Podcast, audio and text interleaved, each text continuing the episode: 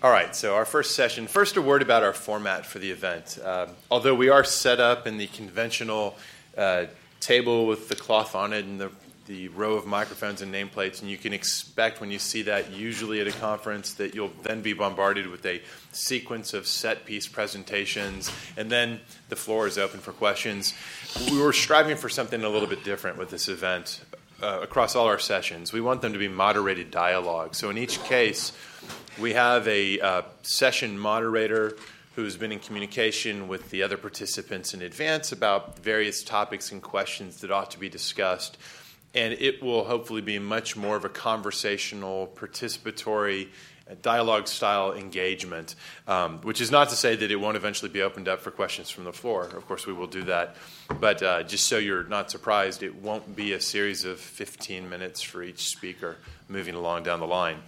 Uh, my job in each case will be to introduce the moderator, and it's a special uh, pleasure for me to introduce this session's moderator, uh, my, my good friend, colleague, and, and frequent co author, Ben Wittes. Ben is a senior fellow at the Brookings Institution. He is uh, co founder, editor in chief, and, and the driving spirit within the Lawfare blog, which, is, as you may know, is a blog I also participate in. Lawfare is a uh, it's meant to be a place to go online to, to see coverage of the intersection between law and national security, very broadly understood. And um, it wouldn't exist without Ben. It wouldn't have the success it's had without Ben. And uh, I'm grateful to be part of it and, and, thank him for helping to us, for really making it happen. Uh, somehow he finds time when not doing his duties at Brookings and not uh, managing the blog and writing uh, a tremendous stream of content for the blog to write a series of incredible books. And some of his, um, some of the books he's written that I'm most keen on include Detention and Denial, uh, Law and the Long War, and the volume that he and, and our friend Ken Anderson are currently uh, developing, uh, Speaking the Law, which is a fascinating, almost almost real time, uh, released chapter by chapter uh, exploration of how the Obama administration has used speeches, both from the president himself and from leading uh, lawyers in the administration, to express the administration's position on the contested issues of legal policy that, that uh, engage us all so much. Uh, on top of all that, he's got a black belt. So that, I think, is uh, probably enough to get this conversation started. thank you, Ben, for being here, and I'll turn over the rest of it to you. Thanks so much. That was the um, the most absurdly generous introduction I've gotten in a long time, and so this is why I come to Texas. Um, um, so I'm actually having just received this incredibly gracious introduction. I'm uh, not going to spend uh, a lot of time introducing my co-panelists um, at, at, the risk of uh, it seeming churlish. Um, to accept such an introduction and then not to give one uh, we actually don't have a whole lot of time, and I want to use as much of it for the discussion as possible. So, uh, Siobhan, Shane's, and Ellen's uh, uh, very ample bios are in your packets, uh, I believe. Um, just very briefly, Siobhan is with the Wall Street Journal, Shane is uh, with Foreign Policy, and Ellen is with the Washington Post. Uh, normally, when I moderate a panel, I uh, try to apply the, the a principle that Jefferson said about government that the government that moderate, uh, governs least governs best. I, I've never known whether I quite buy that about government, but I certainly buy it about moderators in a panel. Uh, um, I'm actually also going to sort of not do that this time because I, I, I think this is uh, an area where, um, uh, you know, I've actually been something of a critic of the way uh, the press has uh, handled this story. And so I'm, I want to use this as an opportunity to be uh, sort of a bit of the Grand Inquisitor. Um, I want to start, however, by asking the panelists, you know, just to talk a little bit about what it's like, cov- been covering this story over the last, it's almost a year now, 10, 8, 9, 10 months. Um, and it has been, I think, for probably all of them, pretty all consuming. It's a weird agency to try to cover as a reporter.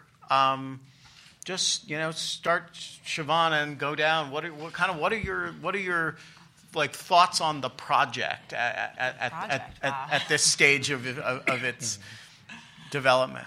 Uh, well, uh, you asked to describe the process. I think it's been fairly grinding since uh, June, whatever it was, 5th. I think the evening of June 5th, when I was making dinner, it was probably 8 o'clock at night, just got the kid to bed. Uh, you know, phone an email comes in on my phone forwarding a, a, link from the Guardian, an editor saying, you know, the editors in New York are really freaking out about this. Don't we know this already? And it's you know, it's the phone, it's the phone data program, right? And uh, I, I, again, I was sort of preoccupied with things. I look at the headline, I read the first few paragraphs. I'm like, we know this. This is circa 2006. USA Today did a, you know, very ample story at that point. This isn't news. And then he gets back to me and says, You know, the, the, editors in New York are really freaking out about this. And I said, Okay. So I open the thing and I scroll through and I'm kind of like, Okay, okay. And then all of a sudden I look at it was either the top or the bottom of the story and there's a link to a FISA court. You know, opinion. I said, well, this is different. Um, these are not the kinds of things you normally read. So, you know, I sort of say, okay, we, we've got a story here, and I kind of, you know, get through the rest of the evening and kind of grudgingly uh, write up this story, feeling like, hey, we already knew this, but there is a document here, so you know we, we need to go ahead and do the story. And um, you know, off off we were with uh, what would become sort of the the series of of leaks from Edward Snowden, and it's it's been really interesting to me because having covered these issues uh, over a, a, fair amount of time now, almost ten years. Um, you know this this time it really is different. And i've i've spent some time kind of trying to figure out why. And i think that at the center of it it is because it's involved the leak of actual documents. And so whereas before when we would report on a surveillance activity um, or really you know almost any intelligence activity uh, you know reporters would do their best to get as much of the story as possible, and you'd be lucky to get between one and ten percent of the story, uh, and you'd have a back and forth with the with with officials in government once you felt like you had the story together, uh, and you know after you vet to the degree that you can and have whatever exchanges you're going to have, you go forth with the story, um, and that is how it's been done. It's pretty rare to actually get documents, certainly not ones that have top secret stripped across the top, um, unless unless they've been subsequently declassified. So. Um, you know, the, what's been transformative about this is that there is so much evidence that it has prompted an entirely different response from the government than what normally happened. And we, what we have seen uh, over time, and it was pretty slow at the beginning, um, but what we've seen over time is you know, increasing acknowledgement on the part of government officials of certain kinds of activities that are going on. Um, is it to the degree that would, um, you know, really satisfy me and make me feel like, you know, we have the most comprehensive story that we possibly could on any given program? No. Uh, but it, it, it has really, really changed sort of the nature of both the way reporters are interacting with the government, um, as well as sort of the degree to which journalists can actually um, tell a complete story. And I, I think that it's it's just been uh, sort of a, a, an interesting shift in the way that, that the reporting process has really uh, gone along. We can kind of discuss that more as we go down, but at the risk of droning on, I'll pass it over. Um, I had a similar experience to Siobhan in that I was I was coming home on the night of June 5th, and I got an email from my literary agent. Um, back in 2010, I'd published a book called The Watchers, which was sort of describing this world, but through the point of view of people who've been in government and, and again, not relying at all on documents. Um, the email was a link to the Guardian story, and he just had the subject line, Whoa. Uh, and a very similar reaction. You read it at first and you're saying, wait a second, call records, we get this. And then you see that there's this FISA court document attached to it, which you know, just kind of to repeat the significance of that, you just you that has never that. happened. I mean, you, and your immediate reaction is, "Oh my God, somebody leaked from inside the FISA court. What's going on?" And so that set off this whole, you know, rather extraordinary set of reactions and responses. And it was very clear within the first 12 hours that you know that, that the attention on this was really was really significant and was going to keep building. And of course, more stories just kind of kept coming and coming and coming.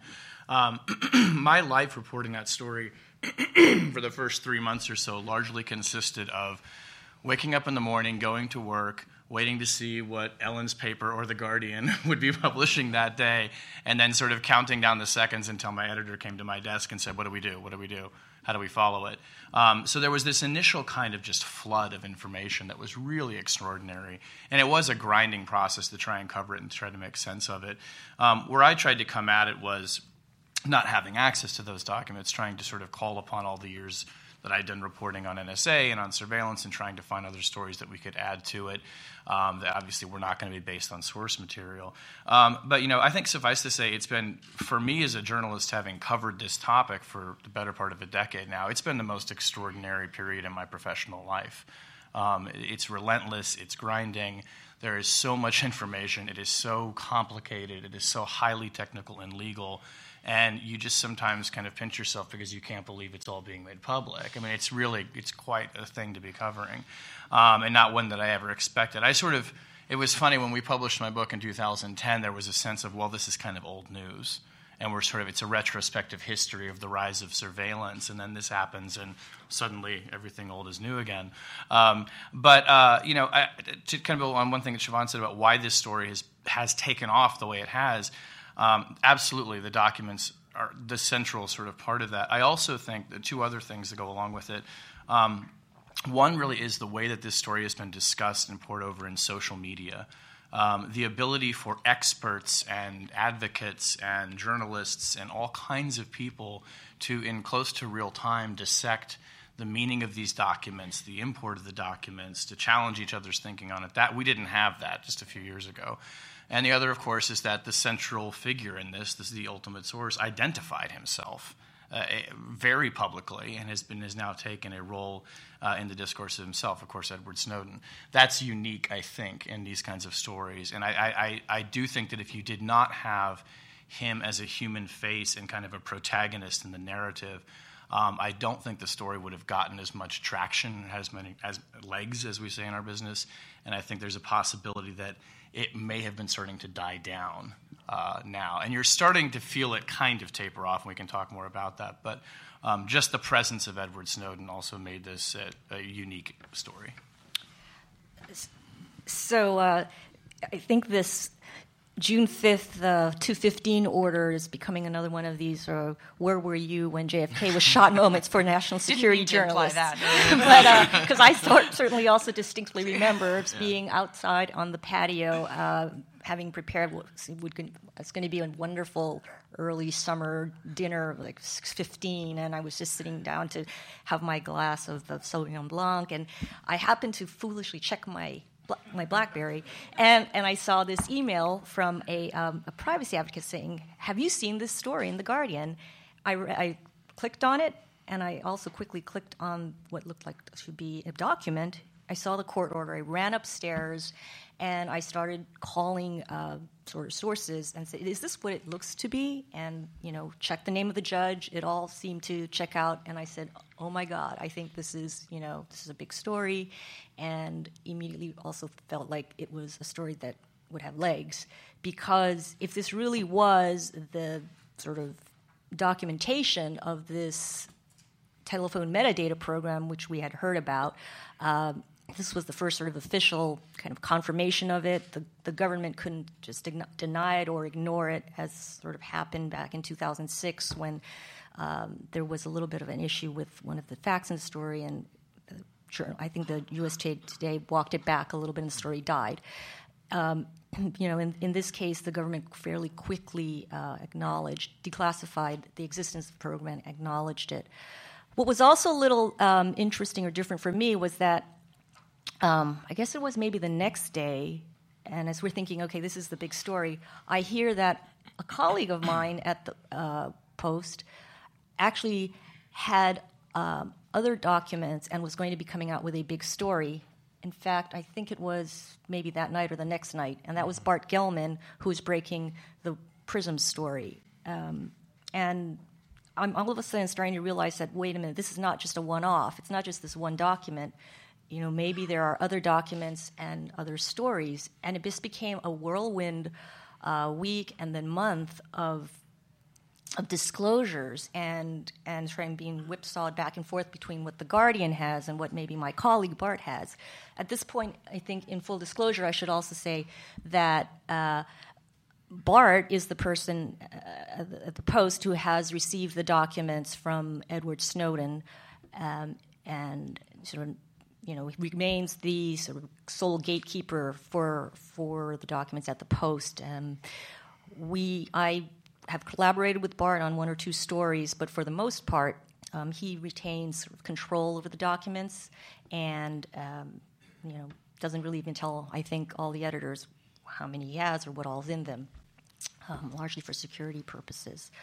Um, so I would say like the first three, four, five, six months even were were yes sort of focused on uh, on the documents and on what the government was also disclosing in in reaction to the leaks, uh, which you know is an important point to mention, which is this sort of transparency by the government was forced by the leaks, the media leaks. Sort of was the forcing function for this transparency on the part of the government, and we are kind of consumed by you know reporting on these court orders from the FISA court, making sense of them, putting them into context. But now, I think a year on, it's a good time to sort of step back and take stock at what, at not only what a dynamic and, and really unprecedentedly rich um, and broad debate this has been, but also the fact that we're starting to also put this in context and, and understand some deeper fundamental issues about this what I see as a monumental shift in our approach to surveillance post 9 11, bred of you know, advances in technology and the need to try to prevent another 9 11. And we can talk about this a little more, but I, I see this as sort of the core issue of, of you know, journalistic inquiry here, which is this shift to broad collection at the front end uh, with, without the sort of traditional uh, individualized warrants or other limits to. Um, having the privacy protections put on at the back end, you know, through minimization um, and restrictions on use and, and sharing. And those have implications for U.S. privacy, and as we're seeing now, also you know privacy of non-U.S. persons. Uh, and and I think you know those are so, the sorts of issues that we are really having to to grapple with um, as as reporters and to try to convey them to the larger public. Right? So I want to I want to focus a little bit on your all's evaluation of the press's institutional performance here. So, usually, when you get a group of, of, of reporters together, um, uh, there's a certain uh, triumphalism about, about the press, and I've been part of the press and therefore been part of that triumphalism myself. In this case, you have uh, a different, somewhat different dynamic, which is that a lot of people have criti- I'm, I'm, one of them have criticized aspects of the press's performance institutionally in this space. Um, and specifically in, in i think broadly speaking in, in three areas. The first is that media organizations have published things that shouldn't be published um, and the second is that some of the stories that have been published have been inaccurate um, in either big ways or small ways. Um, and the third is that um, there is a, a you know, a, a, a, wash of information relative to uh, context uh, such that you kind of increase the amount of information but not, the, not increase the amount of wisdom. And I'm, I'm interested in talking about all three of those areas. Um, Shane, let's start with you. What, what in, that, in that broad indictment is fair and what's unfair? um, I will say at the outset, I think that in general, I think the press has acquitted itself very well. And, and I think that we have done a good job of covering the story, um, certainly comprehensively, in trying to capture all of the, the data that comes out in, in all of these various leaks and the various forms that they come out, mostly in documents. Um, where I think that institutionally speaking, I think we have not done a great job, and I, and I can include myself in this as well, probably goes to your, your third critique. Um, I think that in many cases our stories have, by necessity, delved into the weeds of the technology and of the policy because it is fundamentally important to understand each of these programs and these activities on their own. And where I think we've not done a great job is sort of stepping back and for you know, frankly, for your ordinary reader, explaining like what does any of this actually mean? Like, what do I need to pay the most attention to? What's important? What is less important? Uh, and making more critical evaluations of it to try and explain to them you know, listen, this is how the narrative all fits together. It's extremely difficult to do from a tradecraft perspective when every day or so, or every week, is bringing a new revelation, and we have to give that the attention that it's owed and that it's due.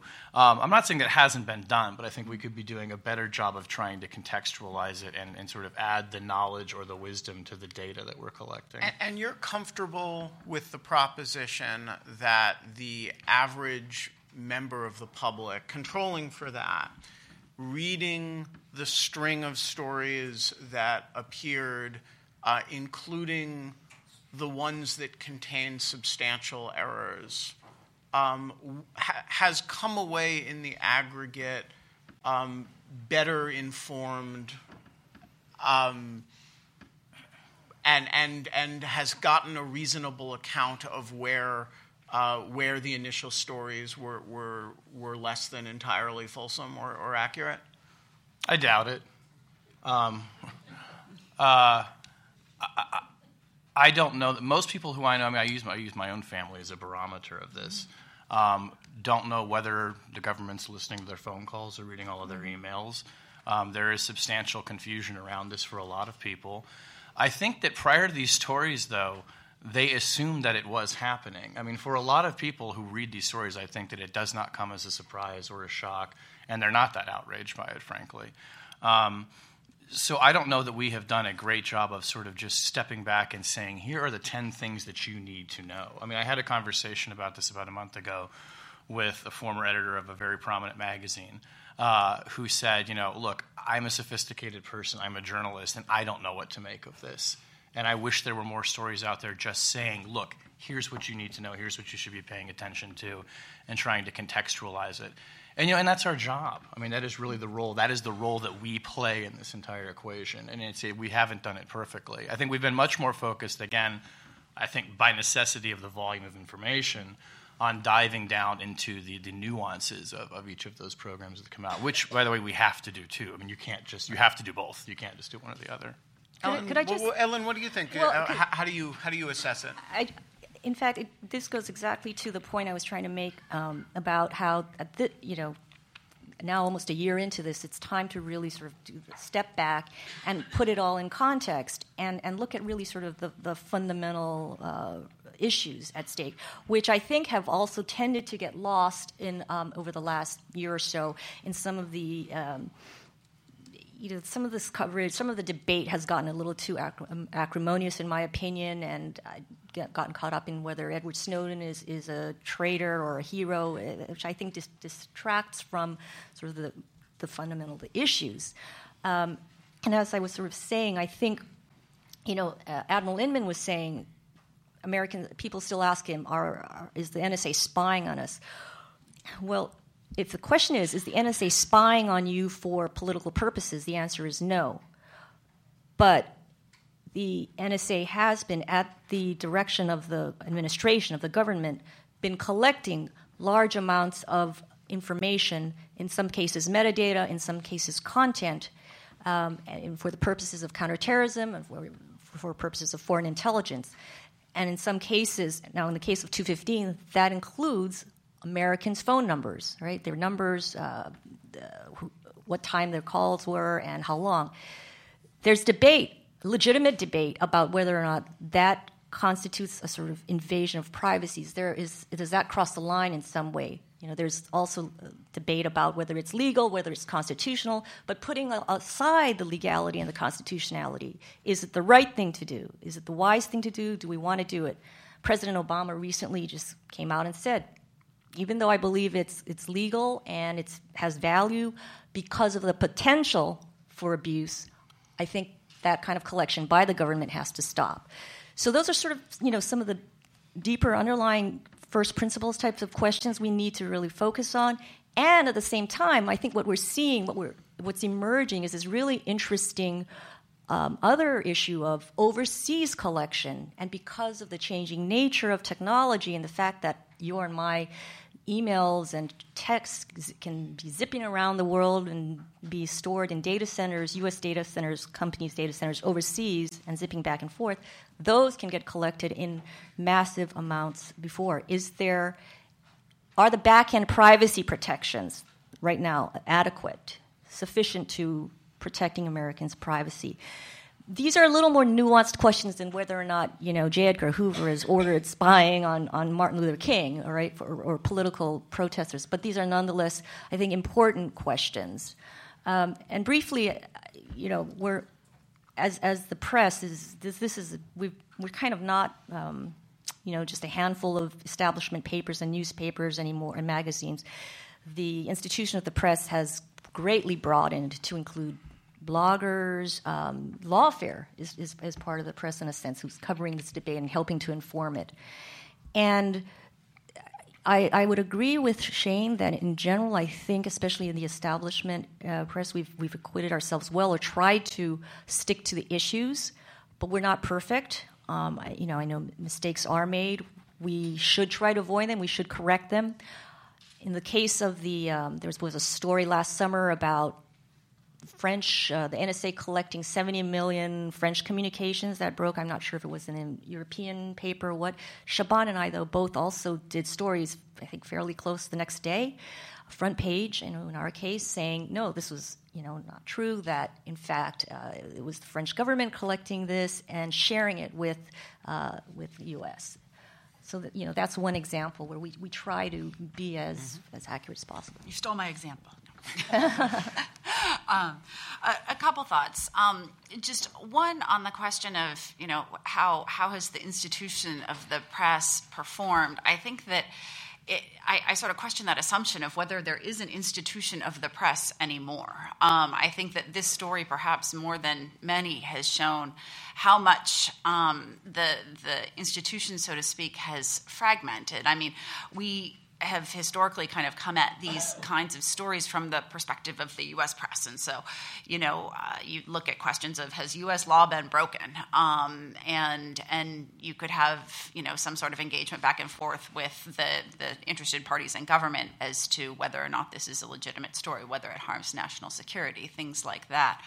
Um, this time around, this is uh, it's an international story, um, and it's uh, largely driven by individuals. I mean, Edward Snowden gave documents to individuals. Those individuals have now affiliated themselves with many, many publications over time. I mean, it's been kind of strange to see the same names now appearing in so many different publications. That's not how it's happened. I mean, this is this is a, set of documents that has literally spawned its own publication.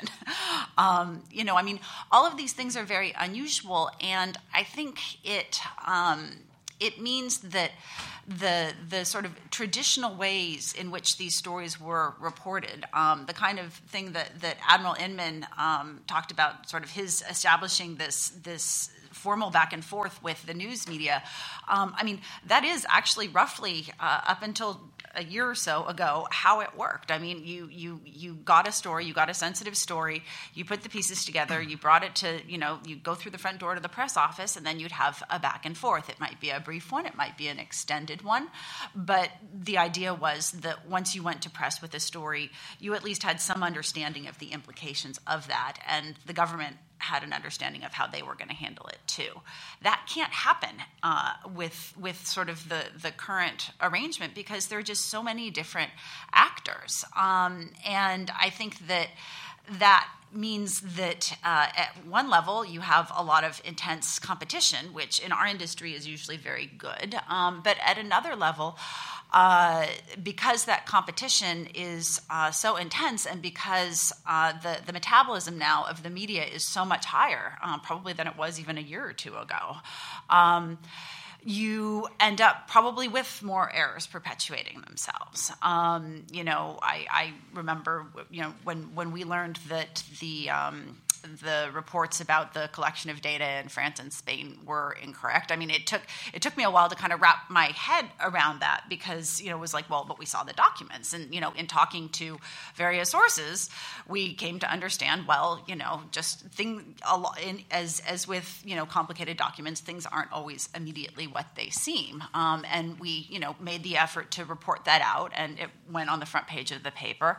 Um, but you know, interestingly, that um, those concerns have been perpetuated, uh, and it, it, may well be because there are additional reports out there that have perpetuated um, this this sense of NSA, um, you know, collecting uh, tons and tons of data from you know uh, allied countries and things like that. But the um, the government's response has also been to try to address it. I mean, one of the the key things that President Obama has proposed is providing greater protections to citizens abroad, um, and I still haven't really been able to figure out which what specifically that's responding to because it can't be responding to the the issue about uh, spying on foreign leaders because that they're they're dealing with that through other mechanisms. Um, so sometimes the government's response has also seemed to, I think, perpetuate um, at least what some in government feel to be misconceptions. So um, that I think has has contributed at least to um, you know some some additional confusion um, sometimes. And then on, on the last the last issue, just having to do with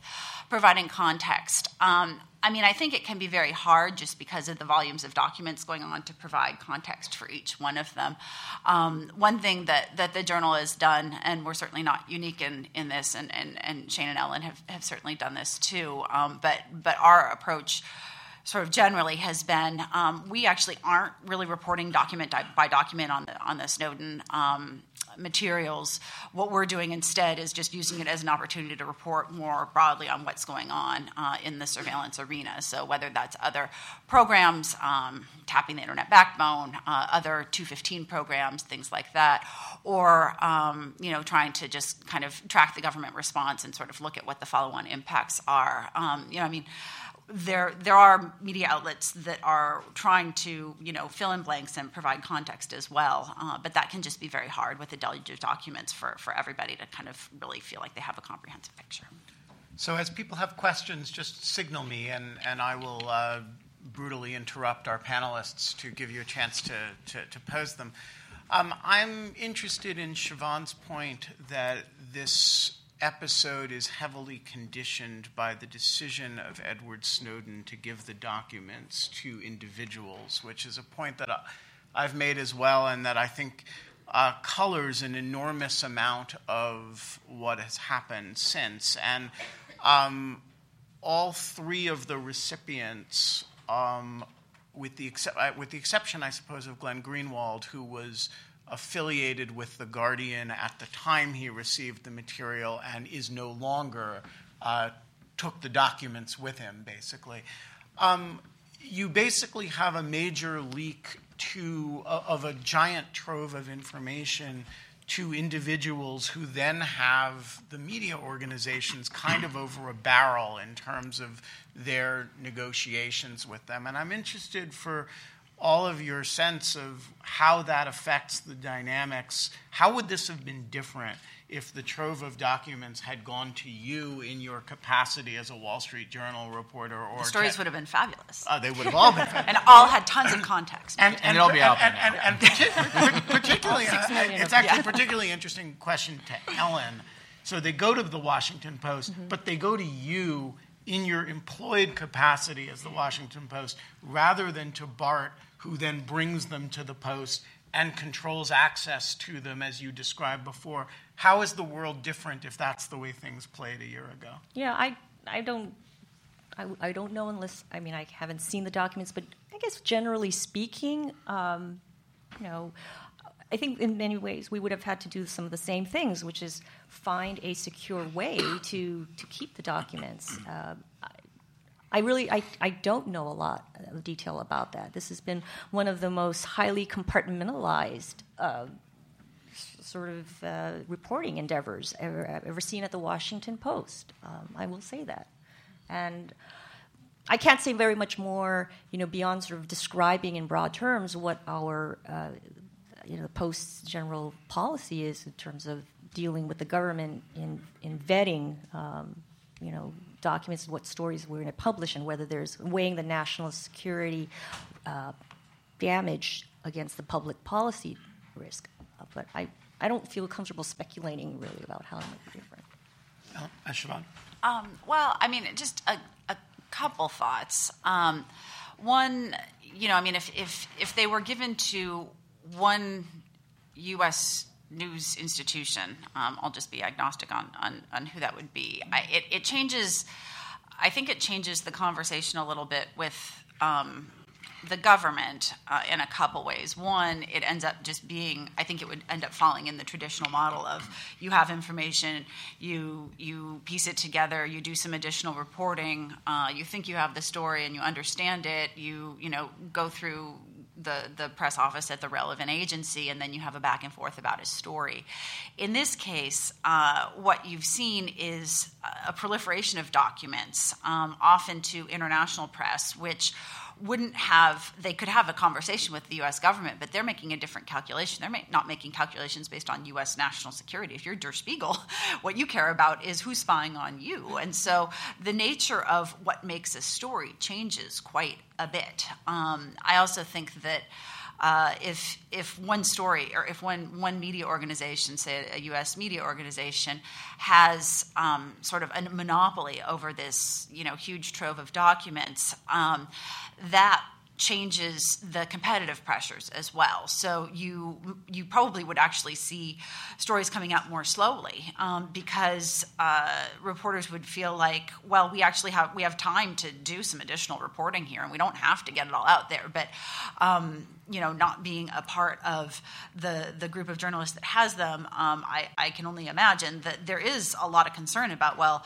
if if people have roughly similar um, sets of documents, you know, you want to make sure you find the best ones first and put it out there, and so you may not always have time uh, to to do as much reporting on a given um, document or story as you might want to do under that circumstance. Um, I, I want to amplify on that too because I have some thoughts on this. I mean, first, I want to say that it may be unique in journalism to have a situation where a source gave over so much material that is so highly specific to a group of people and then essentially no longer became the custodian of those records and then transferred that sort of role onto the reporters.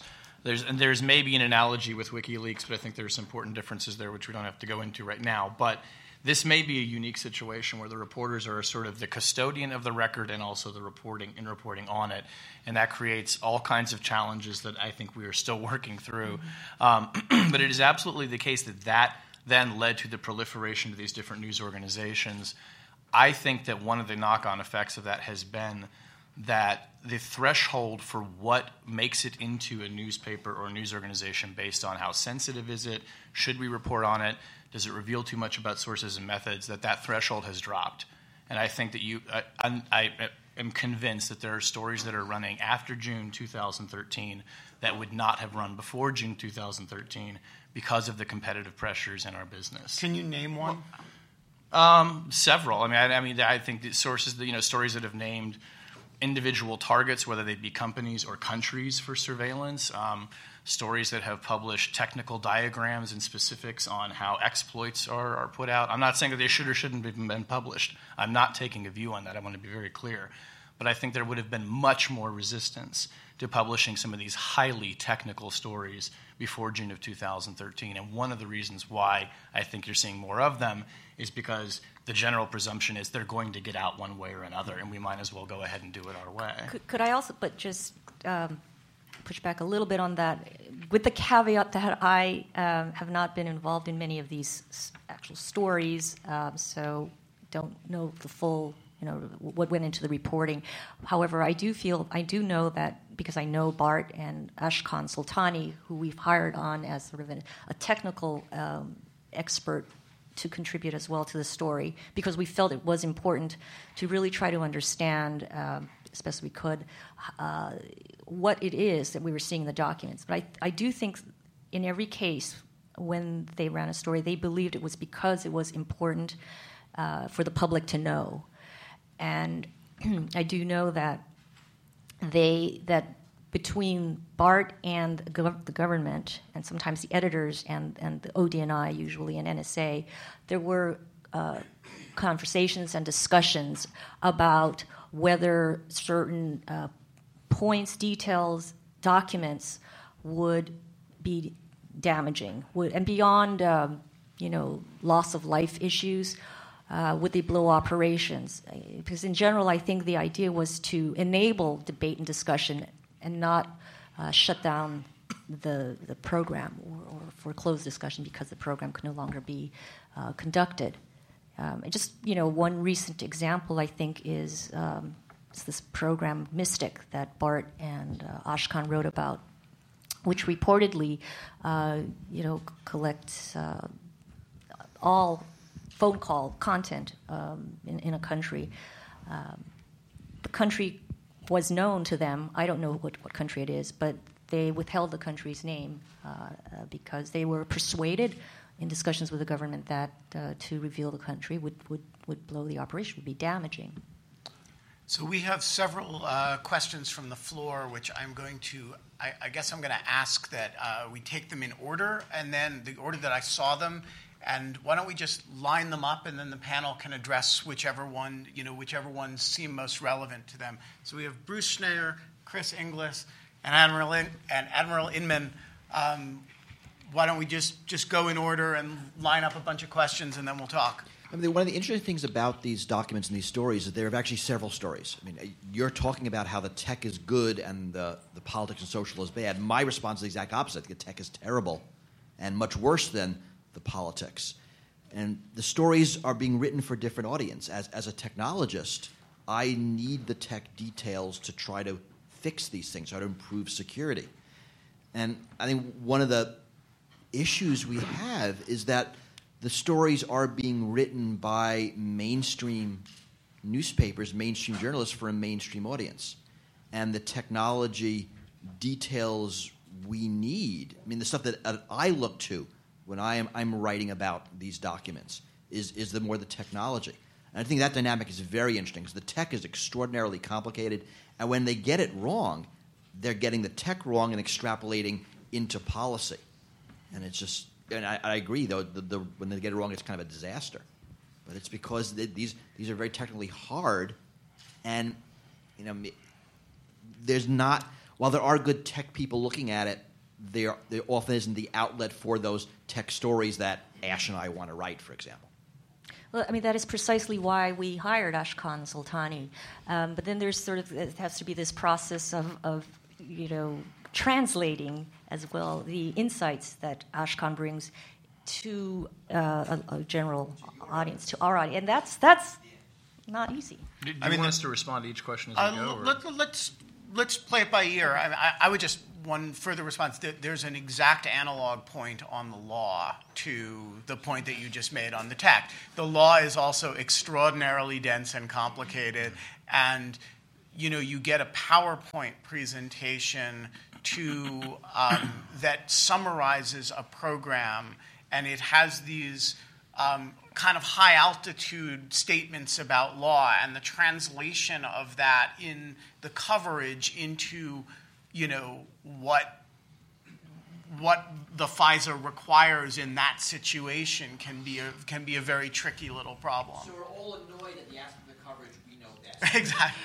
Well, um, I, I, also think that one, one, one point that you're also speaking to is just the limitations of reporting based on documents. Um, you know, there's, uh, there's certainly an allure there that once you have the documents, you know exactly what's going on. Um, you know, as with the aforementioned example with the boundless informant slides on, on France and, and, uh, and Spain, sometimes it, there's actually a lot of interpretive uh, work that goes into that. And um, you know, I mean, it, it I'm not sure that there's really any report any reporter out there with the resources to really be able to understand, uh, taking a look at you know each individual slide to know exactly what that means, um, which is, I think, why we've we've engaged um, far more with NSA on this um, this story than we have on any other story. You know, because when it comes down to it, uh, these are this is the agency where the documents came from. They're going to know uh, generally what they mean, and um, you know that's why we're kind of seeing a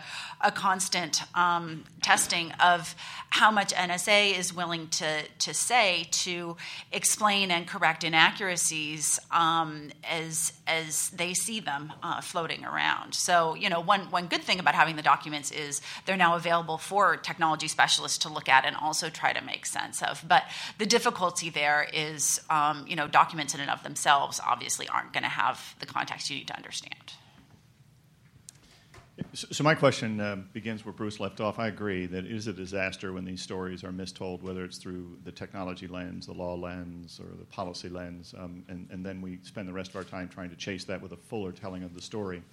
Um, you know, I think I respect and appreciate that um, the day after, right, the story was mistold about what NSA may or may not have done in France or Germany or Norway. Uh, there's a front page article that essentially tried to tell the rest of that story. Uh, but it's like the old adage in business, which is it's generally first to market, not best to market, that wins, right? And everybody else is in a tail chase. Um, and, and, so I, my hope is that the answer to the question that was asked um, was that if this had been given to the Washington Post, the Wall Street Journal, other kind of um, kind of mainstream media outlets, that, that, your answer in terms of what would you have done was to try to tell the fuller telling of the story um, that upon recognizing you had a leak of something called a secondary order on June 5th, you would have said maybe there's a primary order, and maybe the rest of the story is important to tell this in context so that we don't so much titillate and inflame, but we inform. Um, that's my hope. Um, and now looking over our shoulder and saying that that's an opportunity cost of you know, how we spent much of 2013 um, that we might have this moment in time to say we're going to stop, pause, right, and actually try to be more deliberate and, and more kind of um, thoughtful. And I don't mean by that to criticize that we've been unthoughtful, but to be more full in the telling of the story.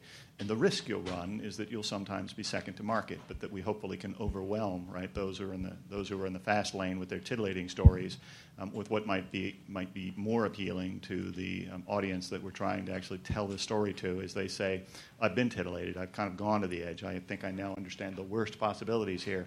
I'd like to have a deeper understanding of this. I want to buy the book, not the newspaper, on this.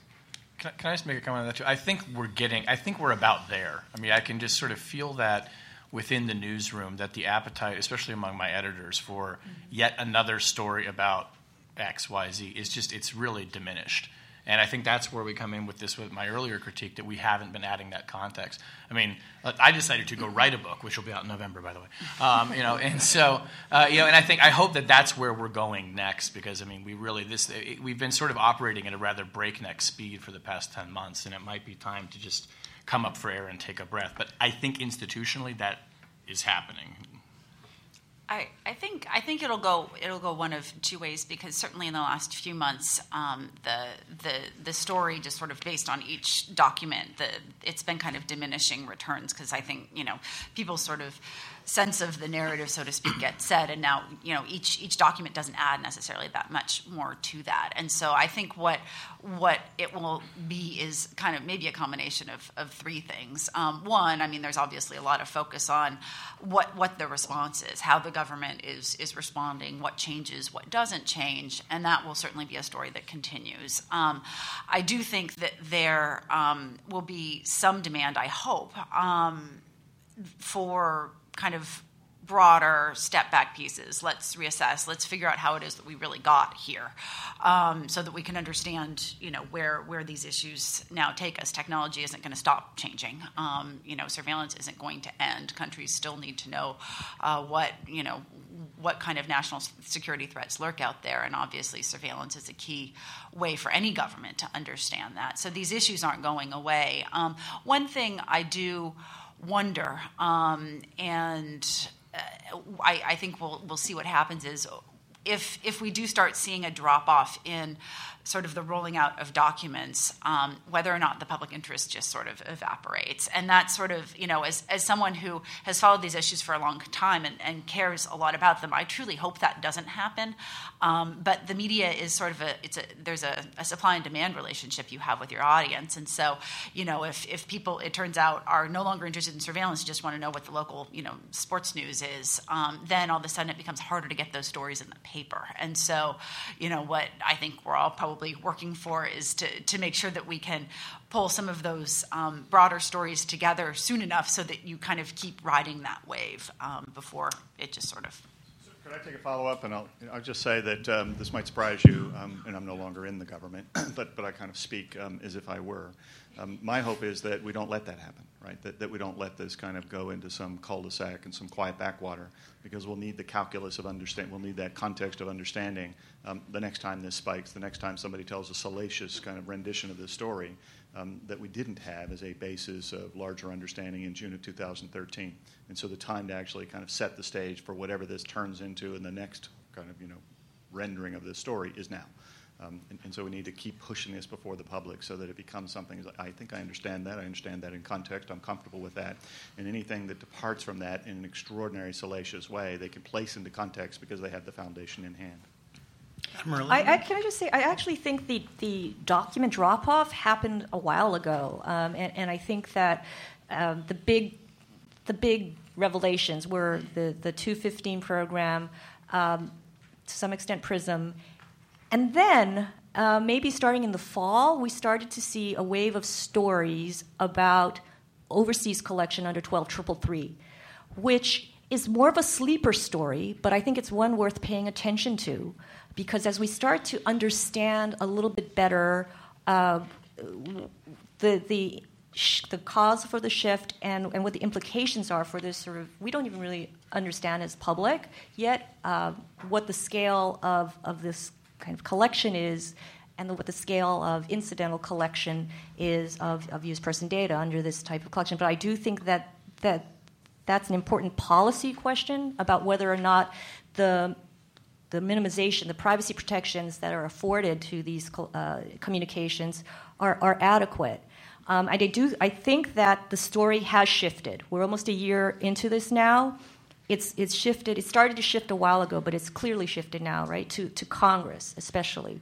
Uh, for a while there, I would say December, January, the focus was on the White House, on Obama. What was he going to do? You know, there was the White House Review Board uh, report, then there was the P- PCLOB report, and then what was Obama going to do? And he, he made his decision. I think that, too, is an important thing to note is the political climate has shifted uh, dramatically from about a year ago it looked like when the initial revelations came out, excuse me, about uh, the 215 telephone program, metadata program, that okay, you know, this was going to cause maybe some some some stir, controversy, fulfillment, debate, but probably wasn't going to change, right? And then um, the the Amash vote um, amendment vote aside in July, then you start to just see, however, the I don't know because of the the reporting that we all have done um, and, and the, the, richness of the debate, that in the end, um, you know, Obama decided that this sort of bulk collection should, should no longer continue. And I think an important question that we should pursue as journalists in the coming year is whether or not that uh, ban on so called bulk collection of telephone metadata should apply more broadly to all forms of uh, bulk collection um, and be put in statute. I think that's an important policy question. It's still an open one. And then a second question is whether this newfound transparency is really a permanent shift. Uh, a real is it going to be baked into the culture of, of the agencies, or is it more of a sort of a tactical um, uh, move? Um, you know, to, to try to respond to the crisis of the moment, and one that will uh, subside as the document releases subside. Admiral? I'm clearly a generation earlier than all of this, but you will have gotten earlier my concern at introducing judicial review and uh, congressional oversight. There's a tendency to overclassify. I've watched that my whole life from your perspective now, looking at all that you've seen, uh, would you propose dealing differently with the FISA court's decisions, reporting, what's not? I remain unreconstructed. You have to protect who the targets are and something that might tell them their vulnerability you're exploiting. But from what you've watched, could would it have been helpful? Could we take a better view now of what's said about the judicial review and how that process goes down and the oversight from the committee? Are you saying uh, should more have been known about what the FISA court was doing? Yes. Um, I, I, think uh, the answer is is certainly yes, um, particularly once the role of the FISA court was shifted so profoundly in 2008. Um, you know, once you shift to something kind of now known as a programmatic warrant, um, you're not talking about specific sources. You are talking about methods in a very broad way, um, but it is it's a it's a it's a program. It's not individuals. It's not you know tapping a, a, an individual source's phone. Um, and in, in most cases, you don't even know. I mean, you know, you can you could do it without talking about specific companies or something like that. I suppose. Um, but I think that we've even seen um, uh, a certain number of intelligence leaders at this point saying uh, that they should have been more upfront earlier on about the nature of some of these programs because it would have reduced kind of the public shock uh, once all of these disclosures happened. And I, I, think that particularly once you have a court that is um, you know responsible for approving and and also overseeing whole programs it's important certainly for the the, the public to appreciate that that's what's going on. And um, you know as someone who was covering this in 2008 um, at the time i don't think i fully I, I, know that i didn't fully understand what was meant uh, by what they were calling a basket warrant. The way the folks on the hill were describing it when they passed that law was well now we can go after specific groups of, of individuals. So it seemed like you could have a basket warrant for Al Qaeda and a basket warrant for Hezbollah. It wasn't described to us in a way that was, well, you can have a basket warrant for tapping, you know, different parts of the internet backbone, and you can have a basket warrant for, um, you know, bulk collection, or I mean, that's a separate program. I'll, I'll keep away from that. But a, a basket warrant for um, the PRISM program, and and that you could have entire, you know, structures of programs that just got one warrant, and that was how it was working. And so I think that if the public had better understood what the implications of those changes were in 2008 and ideally where they came from because they all all these programs most of them had predecessors um, i think that there there just would have been a fuller understanding of how NSA was using these authorities. Um, and, you know, it also would have given the, the government an opportunity to, to explain the levels of controls that were going on in terms of the role of the courts. So I think we have uh, time for one more question from the audience, um, and then we will. Uh, I'll give each of the panelists a chance to wrap up. After, excuse me, after a year of revelation of these documents, has the industry or anyone noticed a pattern of how they were released? There's been a focus on privacy. There's been a focus on uh, international relations or how our allies uh, will now relate to the United States, um, the war on terror, possibly uh, public revel, uh, re- revolt. Has there been a pattern noticed on how they were released and the information that was released? Um, I thought that I knew one in the beginning, but I don't know that, I, that it holds up now. I mean, it, it certainly seemed like the two first stories were the most significant, so I presume that the journalists looked at what they had and said, what's the most important story, and let's get those out first. There seemed to be some that were timed to meetings that were going on with foreign leaders. Um, I don't know whether that was calculated or not. um, I'm not sure I can really detect any rhyme or reason, particularly on them now, except that I presume that journalists are working on some stories that take much longer to report and to research, and that that's why some of them may come out uh, later. I mean, Bruce may actually have some insights into that question too. Uh, I mean, quickly, basically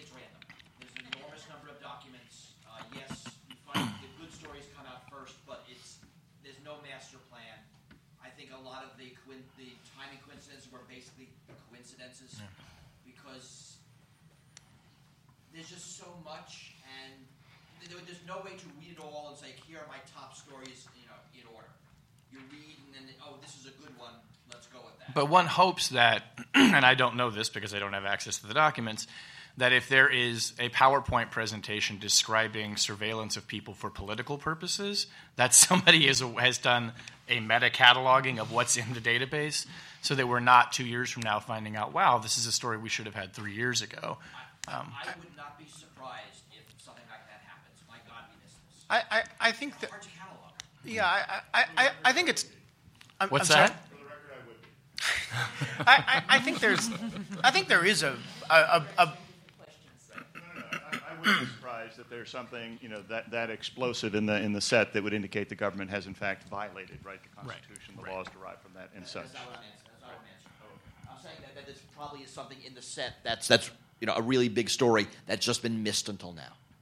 I, I think there's a little bit more of a pattern than than any of you have said, um, which is that the story the stories start with um, with you know, the most explosive stuff relative to U.S. person privacy, the, pro- the programmatic activity that is most surprising from a U.S. privacy point of view.